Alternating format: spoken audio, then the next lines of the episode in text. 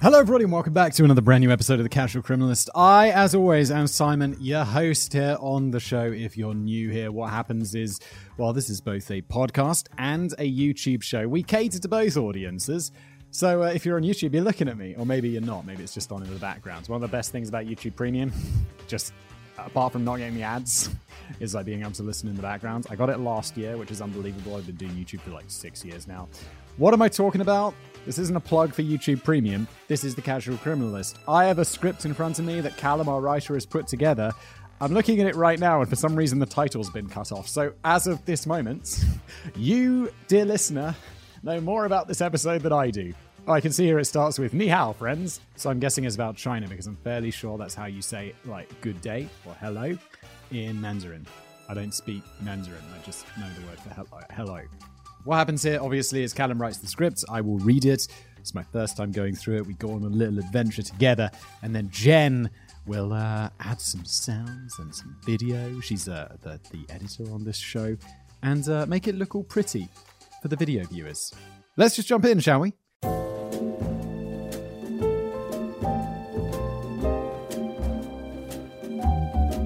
Ni hao, friends! As part of our continuing quest to push Simon's pronunciation skills past breaking point, oh, Callum, why'd you do this to me?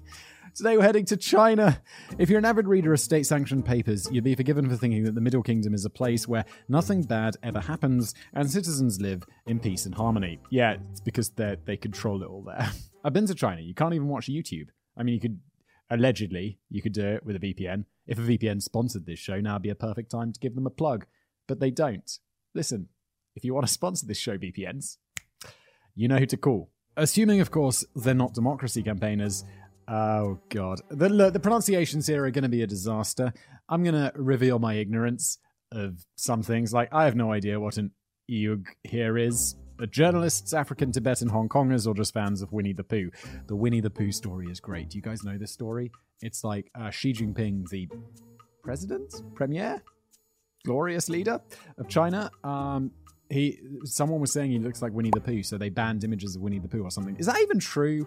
That kind of feels a bit like it's not true, doesn't it? But China wasn't always the spotless paradise it is today. It was a long road to modernization, with more than a few casualties along the way. Today we're diving deep into a story from the country's belated industrial revolution, which brought with it an age of social upheaval and provided the perfect cover for serial killers to thrive. One of the worst gained the nickname China's Jack the Ripper. That's never going to be a good thing, is it? the only thing worse would be like China's Dr. Shipman because as we discussed in a previous episode, he killed like 150 people, which blows my mind. Because of his fondness for mutilation and the long enduring mystery of his identity. I, well, Shipman doesn't have those, because they caught him and then he killed himself in prison. The best thing he ever did. His part, that's really dark, I'm sorry. we're looking into his crimes, his past, and the decades long effort to bring him to justice, China style. Ooh, it's gonna be good. Of course, to stay compliant with our friends at the Chinese Communist Party, I've already taken the liberty of passing the script over to the censors for proofing, so let's kick off. I can already see it. it's like redacted in my script. Our story begins in Redacted, in Redacted Province, where Redacted is on her way home from work on Redacted, Redacted, Redacted. Actually, best we go with the original draft. Yes, because we're not in China. We are not censored by China. Although, what is that sound I hear? Just joking.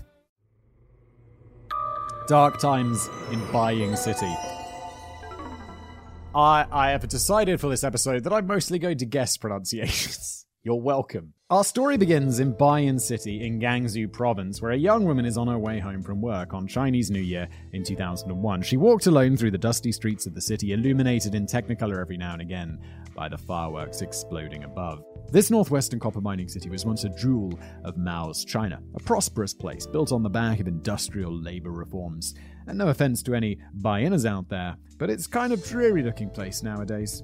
I mean, yeah, it used to be a mining town that doesn't mine anymore. What literally the image in my mind is dreariness. After the copper started drying up in the late 80s, the city went into decline, and the children of the Golden Age found themselves tethered to a dying horse. I say tethered because China's hukou registration system enforces strict restrictions on where people can live and work. Oh, joy. Officially, if you want to spend more than three days in a city other than your registered hometown, you have to apply for a temporary residence permit, essentially a domestic visa, for anything longer than a weekend getaway. That sounds terrible. I've actually been to China a few times. A few times? I've been twice. Been to, a few times makes it sound like I'm regularly going there. I went like 10 years ago and I went a few years ago. It's an interesting place. I mean, I never felt like super oppressed or anything, but I guess that's kind of the, yeah, you just don't when you're visiting. Uh, with jobs drying up, much of the citizenry. Oh, I did feel when I went to get my visa, and this was after I started doing YouTube. I think I've told this story. I don't know if I've told this story in this channel, but on other channels I have. And it's like you go. I went to the embassy to get my visa, and then like, "What do you do for a living?" And I'm like, I always say advertising. I think I heard it on some podcast with some YouTubers. I can't remember who it was, but they were like, "Yeah, just write advertising because you do advertising. That's technically how you make all your money. Like those little ads you see, or unless you've got YouTube Premium. Um, what is up with YouTube Premium today? That just say advertising because it doesn't ask so many questions. If you put like YouTuber or journalist, not journalist, but like presenter, you're going to get more questions. So I just put advertising. And I think they Googled me because they invited me in and I had to go and talk to some like not senior person, but like more than the person who just stamps the passport. And I was like, it was it was a little bit uncomfortable.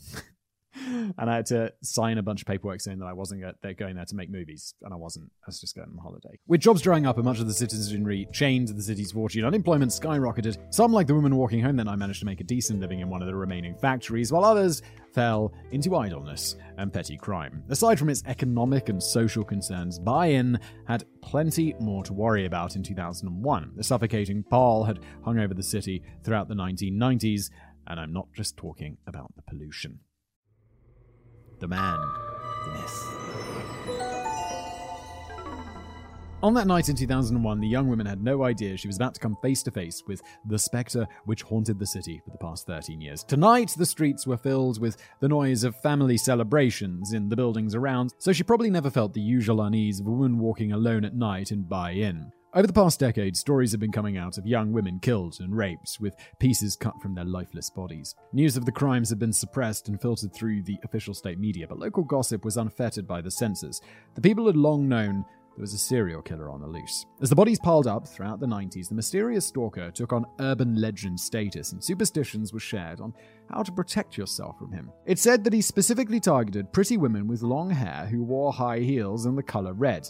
Easy then, just get a haircut and avoid wearing red. That's exactly what most young women and girls in that era did. One local resident reminisced When we were growing up, kids weren't allowed to go out after dark, and my mum never let me wear anything red. But of course, it wasn't that simple. If China's Jack the Ripper set his sights on you, a change of wardrobe wasn't going to stop him. When the woman approached her front door, he wasn't far behind.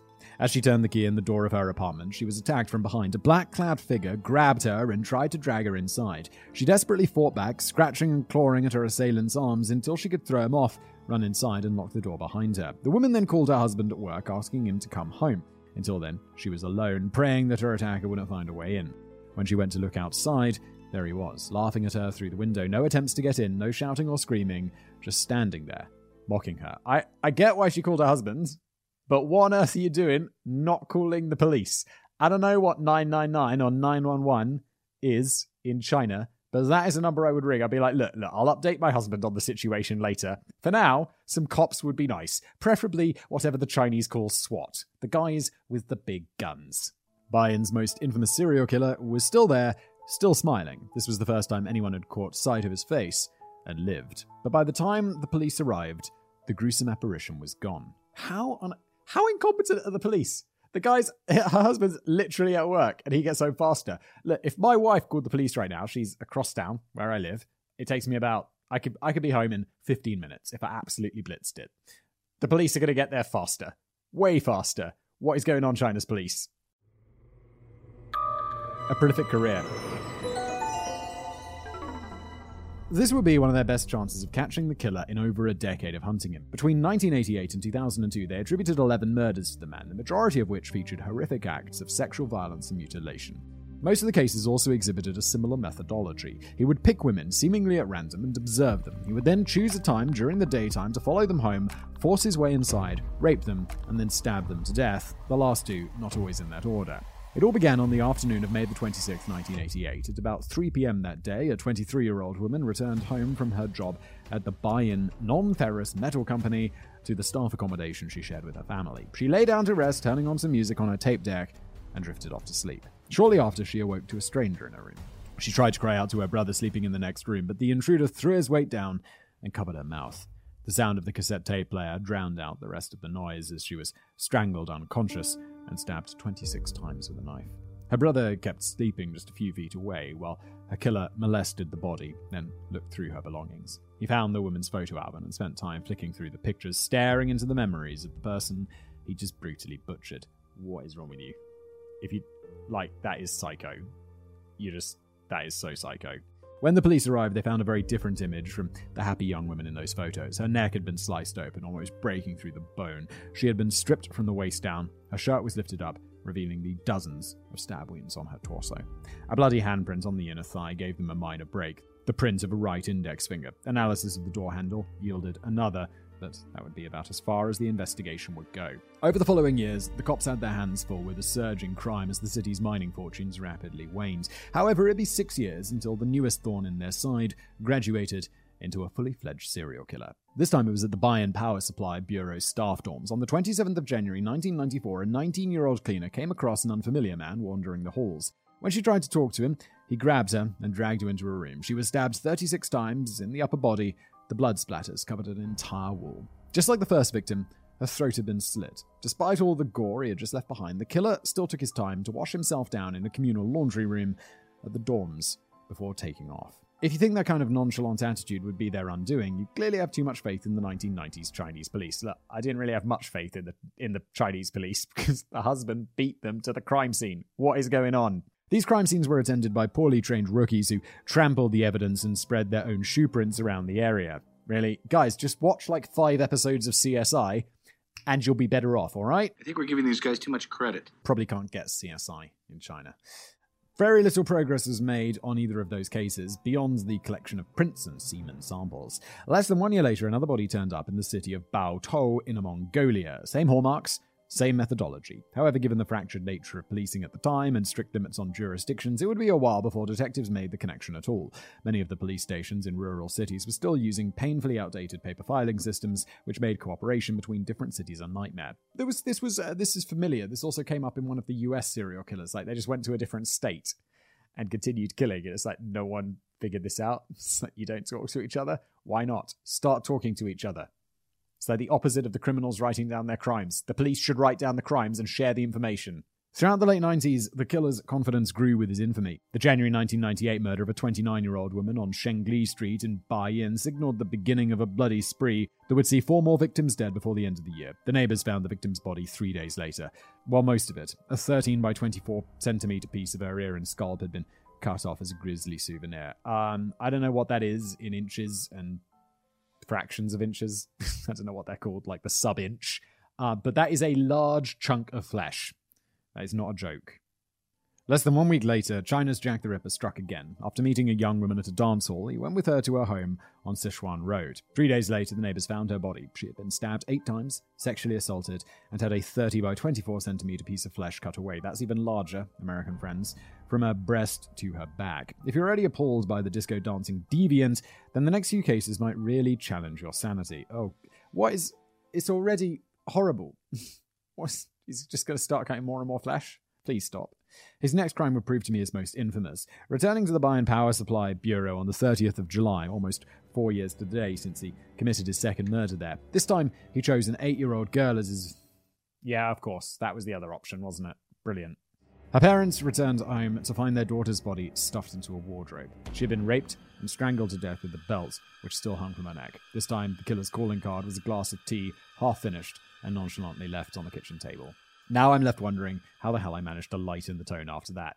I don't really know if you can, Callum, but I do like that this was the most infamous one. So I guess the others are going to be less horrific because honestly, that is a uh, that is a serious bar of horrificness, if that is a word. There was clearly no limit to how low the serial killer was willing to go, and the rest of his crimes continued the trend of increasingly creative depravity. Next was the case of Q Momo, a young woman who the killer followed home at 10 a.m on November the 30th as she returned from the night shift at Bayan's salt factory. You know the drill by this point. No need for me to describe the scene. The only extra detail here was the dismemberment of the hands, breast, and genitals of the woman. Callum, you had to describe the extra detail. this got worse. The killer had taken them all with him. Despite this sharp uptick in the killer's body count, you'd be amazed to learn that no official warning had been released to the public. The only information the women of Bayan had to go on were the rumors circulating around town, which at this point had reached a fever pitch. Yeah, at some point you gotta like, because the rumors will event. I mean, as horrific as this is, there's not been so many victims in I'm sure what is a fairly large city, because every city in China is large. I was traveling across China, and there was just some random city that my train stopped in that I'd never heard of, and I had like a 12 hour layover and I was like, this is an absolutely enormous city that no one's ever heard of. And it had like 10 million people living in it, or something insane. China is so big. With extra police funds being diverted into the investigation, China's Jack the Ripper decided to take a hiatus from murder. His shadow remained looming over the city until his return in the new millennium. The killer announced his arrival by murdering a 28 year old cotton mill worker on November the 20th, 2000, and cutting off her hands. And that brings us right up to date with the botched attempt on Chinese New Year 2001. Finally, after 13 years, the police had a description to go on, so they finally caught the guy, right? Well, no. Still far too much faith an amateur hour investigation. See, even though nowadays the Chinese police have nationwide DNA databases and super high tech facial recognition, their capabilities weren't quite so up to date 20 years ago. I'm like, China, it's China. Surely you've like, I can't imagine they get away with this in America. Although I have been fingerprinted arriving in America. Now you have to like, I think it's a thumbprint or like it's the these three things you put on the little scanning machine, and it's like land of the free, huh? But like, if America has this, I mean, maybe you wouldn't be able to do it to the citizens, but China would be like, you're born fingerprinted because it's an authoritarian regime. They can force you to do stuff that you don't want to do. I mean, any country can do that, but in China, particularly so, right? Ever since China's Jack the Ripper started his criminal career, Chinese investigators were hamstrung by outdated procedures and inefficient bureaucracy. In the early 80s, the majority of Chinese police didn't even have the luxury of proper squad cars, police stations, weapons, or even uniforms. A few baton wielding CCP enforcers in each farming commune might have cut it in the 60s, but modern China was going to need a bit more than that to maintain law and order. Police standardization and modernization only really came up to the party agenda in the mid 1980s, but progress was slow. Even in the early 2000s, the cops involved in the Bayan serial killer case were still comparing fingerprints using a magnifying glass like some twee Sherlock Holmes cosplayers. I was just going to say, it's like, what is this? Sherlock Holmes.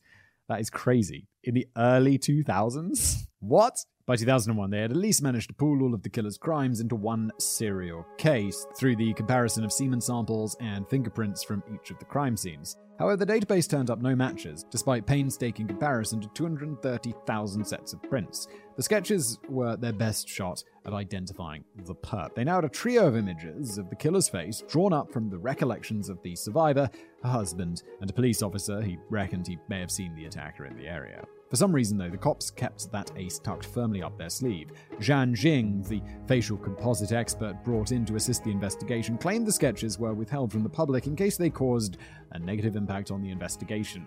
I feel like they'd cause an impact on the investigation of the guy now being on a wanted poster, which, I mean, those have been around for a while. There's that FBI's most wanted list, which is like pages of people who they want to find all over the internet. That seems like a pretty good idea. No? We've seen in previous episodes how public tip hotlines can actually make things worse. Oh, yeah, of course. so that's fair enough. However, there's probably a bit of saving face at play too. I mean, it's a balance, right?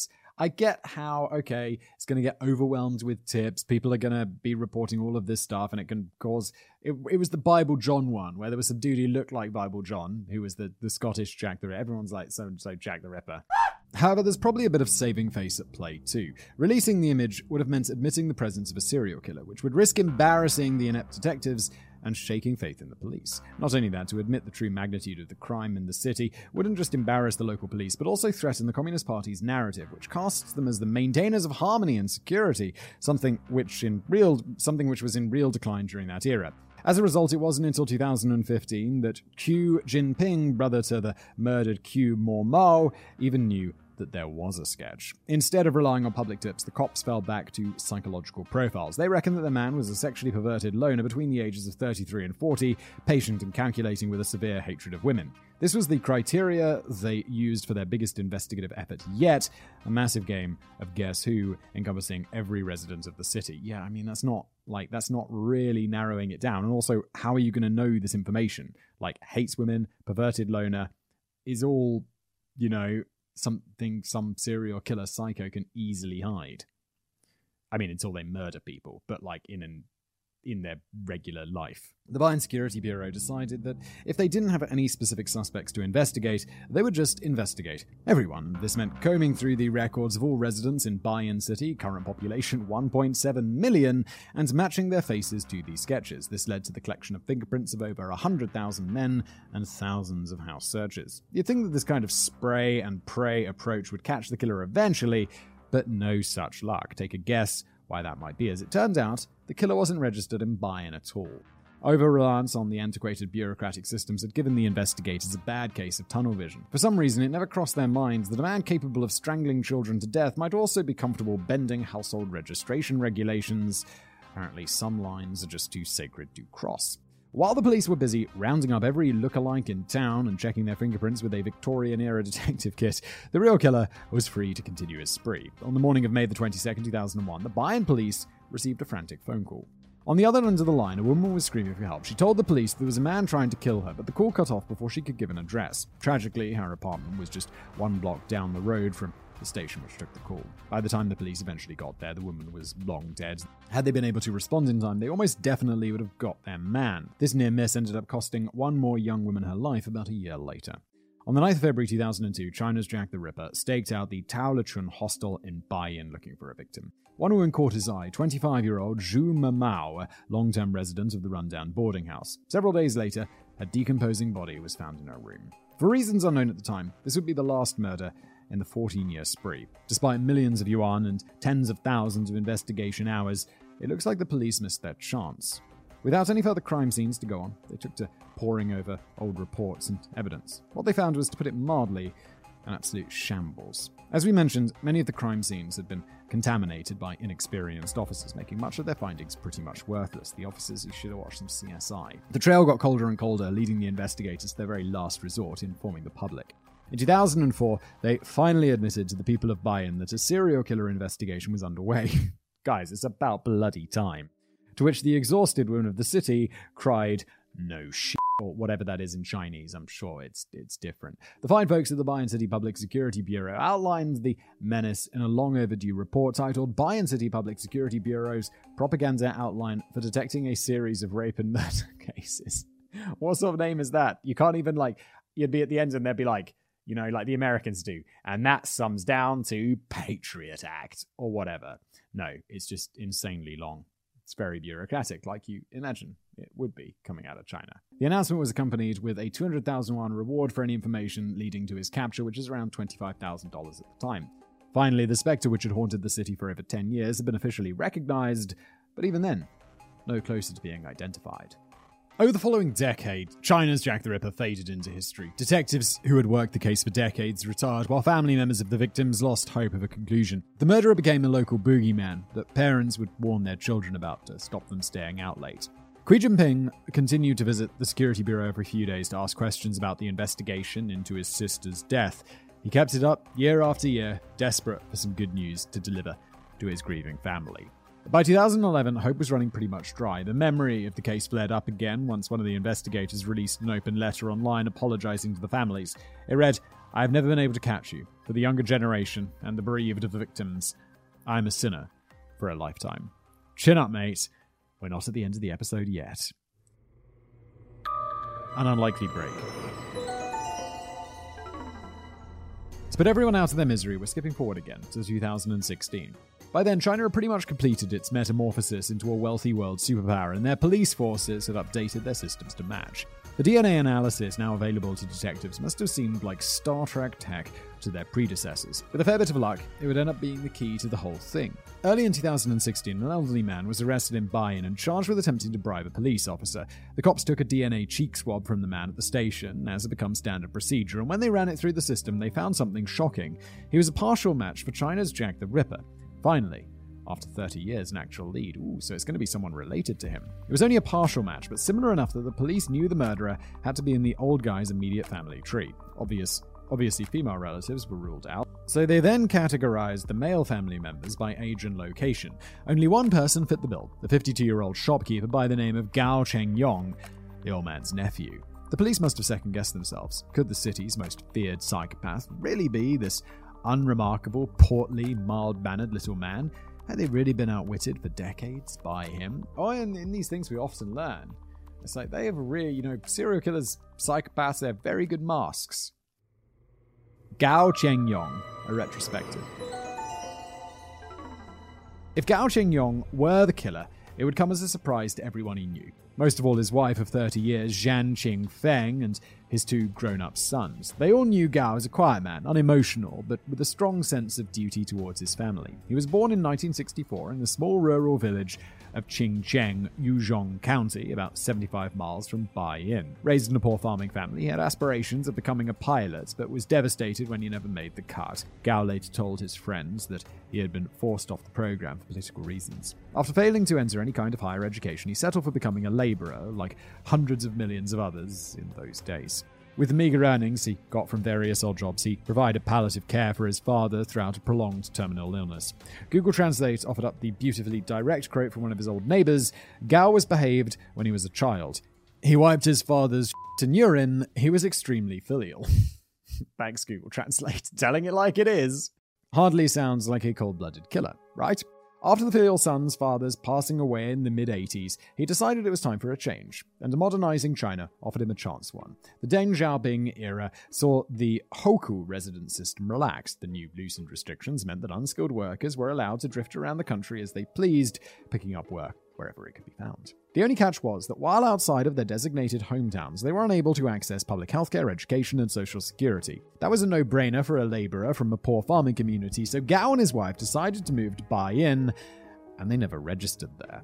When Zhang gave birth to their first child, she stayed home with her mother for a while, leaving Gao alone in the city. He spent the next few years split between short term jobs in Baiyin, long stints in his hometown, and construction work in Baotou in Mongolia. Even when his wife and kids rejoined him, he would disappear for days at a time, supposedly working or on a binge at his beloved dance halls. Gao Chengyong's life continued on like this without any major incidents.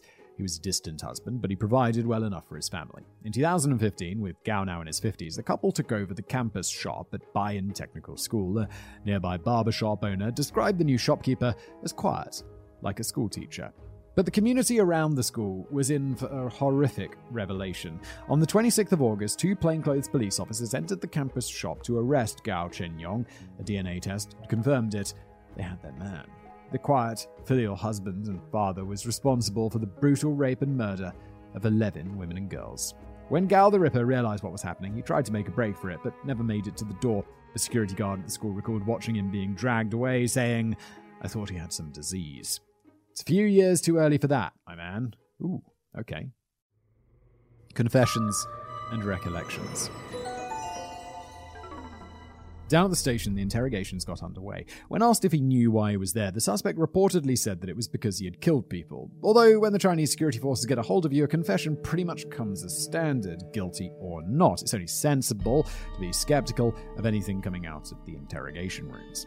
But as if to clear up any lingering doubts we might have about his guilt, Gao waited until the interrogators left the room, then attempted to kill himself by smashing his head into a chair repeatedly. A bit of an orthodox suicide attempt and thoroughly unsuccessful. All he needed was three stitches. With that out of his system, Gao decided the only course of action to mitigate his misfortunes would be to tell them everything. With a blank expression, he confessed to all 11 murders, offering details which only he could know and revealing horrific new ones that gave the cops and media more to chew on. Gao rattled off each murder one after the other over the course of several hours. According to police reports, he even remembered the exact time of day which each slaying took place. As one interrogator put it, Gao's calmness is unimaginable, terrifying.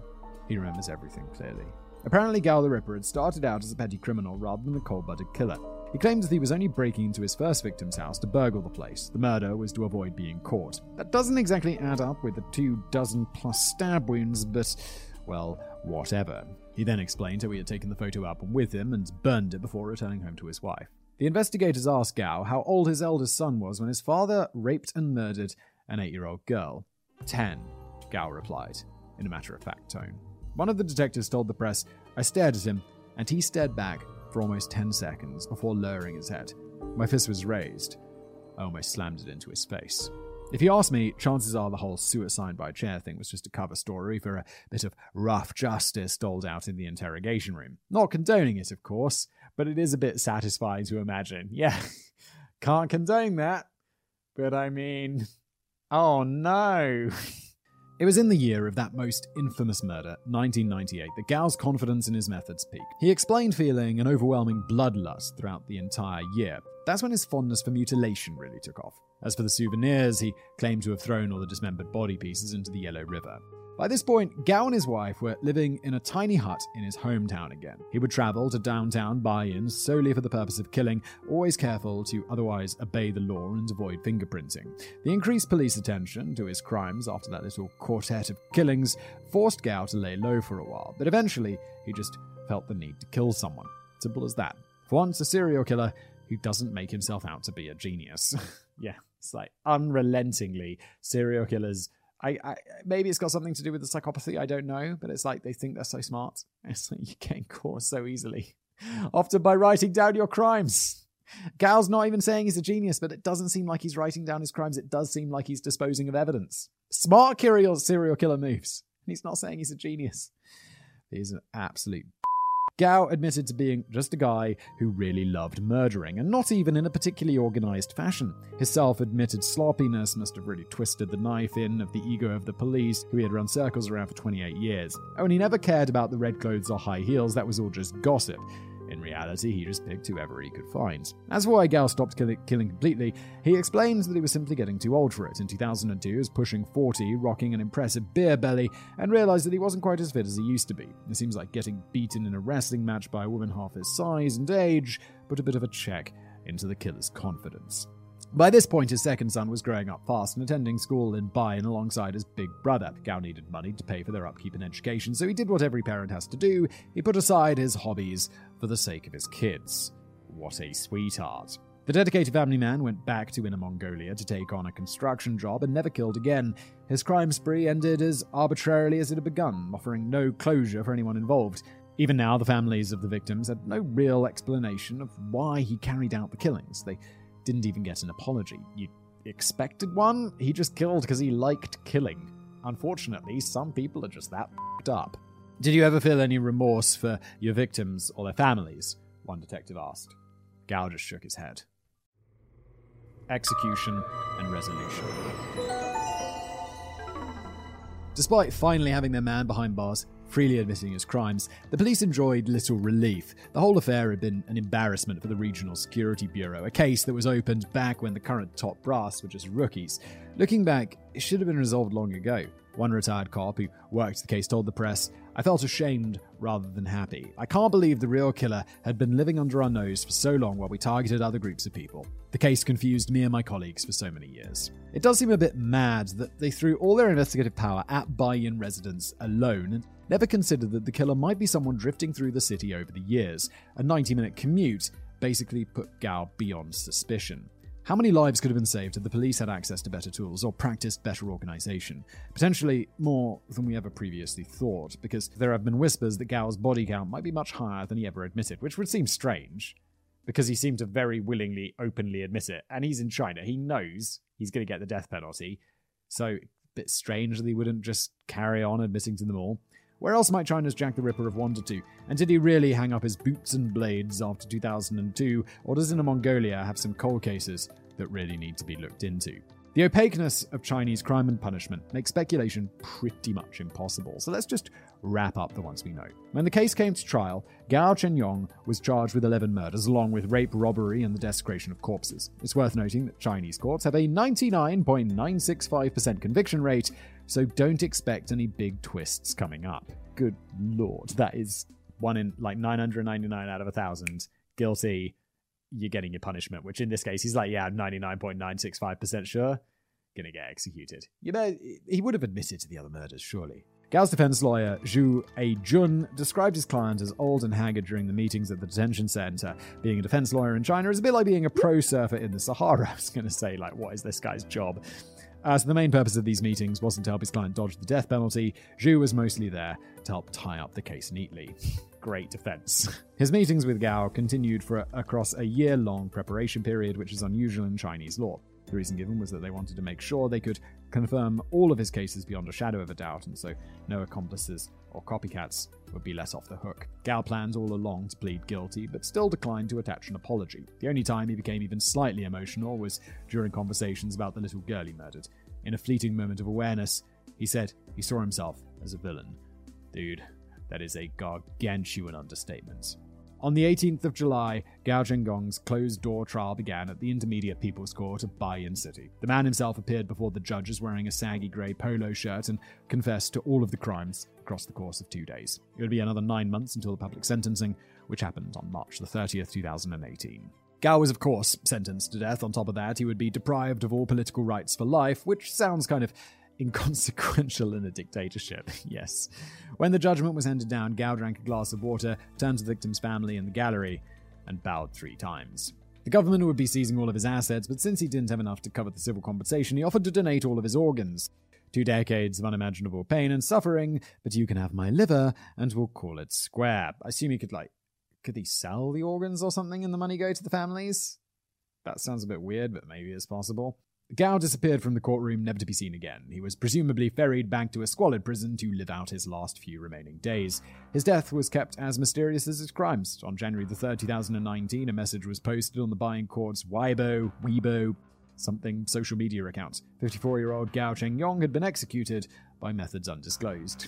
on the social media account, that's how we do it serial killing with Chinese characteristics. Just like that, the ghost, which had haunted the people of Baiyin for three decades, was exorcised, a hidden, anticlimactic end to a horrifically brutal story. All that's left is for us to take a quick look at the conditions which led to this sadist running amok and some of the other maniacs who took advantage of them.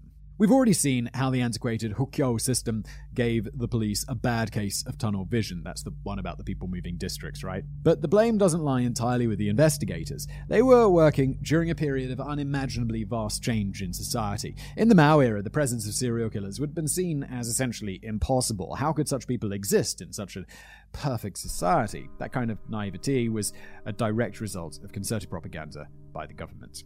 But as China started to become a capitalist country, although don't let President Xi ever hear you say it, the dynamics of cities and families were thrown into flux, and the police were totally unequipped to deal with the challenges that were unleashed. Like I said before, most didn't even have squad cars or uniforms in 1980. It wasn't until brothers Wang Zhongfang and Wang Zhongwei went on an eight month spree of murder and robbery that the higher ups started to wake up to the dangers of the new China. The Wang brothers killed over a dozen soldiers and cops with guns and grenades. The communist dream was on the decline, and with it waned the propaganda enforced solidarity of the poor farming communities that were once the darlings of the party.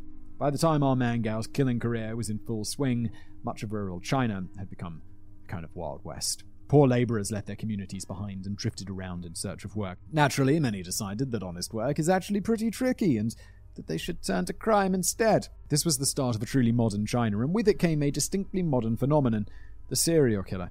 One anonymous source at the Baiyin Security Bureau told the New Republic magazine that Gao wasn't even the only one. Apparently, there were almost certainly several serial killers operating in or around the city during its heyday. They'll remain forever unknown. We do know of a few other Chinese serial killers from around the country. One of the most heinous was Yang Xinghai, the so called monster killer. He would break into countryside homes and massacre everyone inside, wiping out multiple generations of a family line in minutes. All in all, he claimed 67 official victims, making him China's worst ever murderer. But then there was Yang Shu Bin and his gang. Around the turn of the millennium, he would go to the karaoke bar brothels and make sure of himself as a rich businessman. He would offer to double the going rate to take a woman home with him, where he, his girlfriend, and two old schoolmates would tie up the victims and torture them for bank details. After robbing the women, the gang would murder them, grind up their remains, and then dispose of them down drains. That's just a quick snapshot of some of the worst crimes of China's modern history. But, like I said, we'll never know the full extent of them. Dr. Mike Aamodt of Radford University told the New Republic Countless countries such as China do suppress information about crime. One must be very cautious in interpreting any crime statistics from these countries, including the frequency of serial murder. I would not be surprised if the actual rate is similar to the rate in the United States. A population like China's, over four times that of the US, could expect over 10,000 serial killers, not the official statistic of 62. That's right, the CCP have cheated me out of 9,938 plus episode ideas. This time they've gone too far. Ah, and just finally, we have a wrap up on this rather lengthy episode today. And that finishes us up for today. I hope you've enjoyed our little field trip. Callum, that is not enjoyed, is not a word I would necessarily use to describe what has happened in today's episode. Uh, and I'd love to hear what countries and serial killers you'd like to feature in the like us to feature in the future. Yeah, absolutely. Use the comments if you're watching on YouTube. Um, You got future ideas for international ones that may be lesser known than the old usuals like Ted Bundy and Jack the Ripper and all that? We can cover them. As for China, you'd like to think that the modernized police force could snap up reckless opportunists like Gao Chengyong in a day or two. The government's deep pockets have resulted in a new brand of authoritarian control supercharged by technology and data collection. I'm talking 200 million CCTV cameras connected to an AI tracking system in their Skynet project, and 2 million operatives employed just to monitor microblogs. Some estimate that their total internet police force is many multiples bigger. In other words, the golden age of Chinese serial killers is probably long behind us. Good. The few that we do know are every bit as sadistic as your familiar favourites from the West, and if you'll indulge me a bit of pure unfounded speculation, perhaps Gao Chengyong was one of the very worst. What if, in order to avoid future police embarrassment, the full extent of Gao's crimes were concealed? If he had continued killing in Inner Mongolia after 2004, might they not have been incentivized just to exclude those murders, snipping the case off at the very first major public announcement? Again, just baseless speculation, but I have to throw all of the conspiracy lovers a bit of a bone every now and then. Yeah, I mean, I don't generally like conspiracy theories, I think they're a bit silly. But reasonable conspiracy theories is like, yeah, okay, I get it. It's a fairly reasonable conspiracy theory.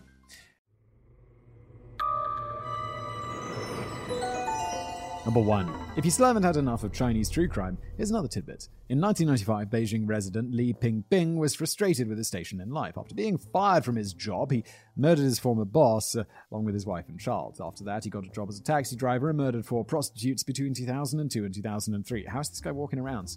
If your boss dies, is murdered, and your wife and child are murdered, they, they're gonna know it's you, dude. Come on. When captured by the police, he said he was jealous the women made more money than him. Number two, you might be surprised to hear that despite strict information control, China has its own cr- true crime community. Note to Simon, please learn fluent Mandarin and get that sweet, sweet China money. no problem, Callum. On it. For Gao's case, students at a Chinese law school organized an online forum to solve the crime. Some ex officers even contributed clues and evidence to the some ex officers even contributed clues and evidence images to the chat. Number three, a colleague of the first victim named Liu Shumin gave us a window into the comedy of errors that was the early investigation. He recounted that when the body was found, the police brought in a sniffer dog from a town 60 miles away to investigate. When the dog arrived, it couldn't do its job. The poor pup had gotten motion sickness on the way over. That's a light-hearted note to end it on today. This has been another episode of The Casual Criminalist, a long one today. I do hope you enjoyed it. If you're uh, watching this on YouTube, there's a like button you can use. There's also a dislike button you can use if you don't like this show. why did you watch all the way to the end? But thank you anyway. Don't forget to subscribe. You can also do that if you're listening to this as a podcast. And if you are listening to this as a podcast, why not leave me a five star review? Why not, eh? And thanks for watching or listening.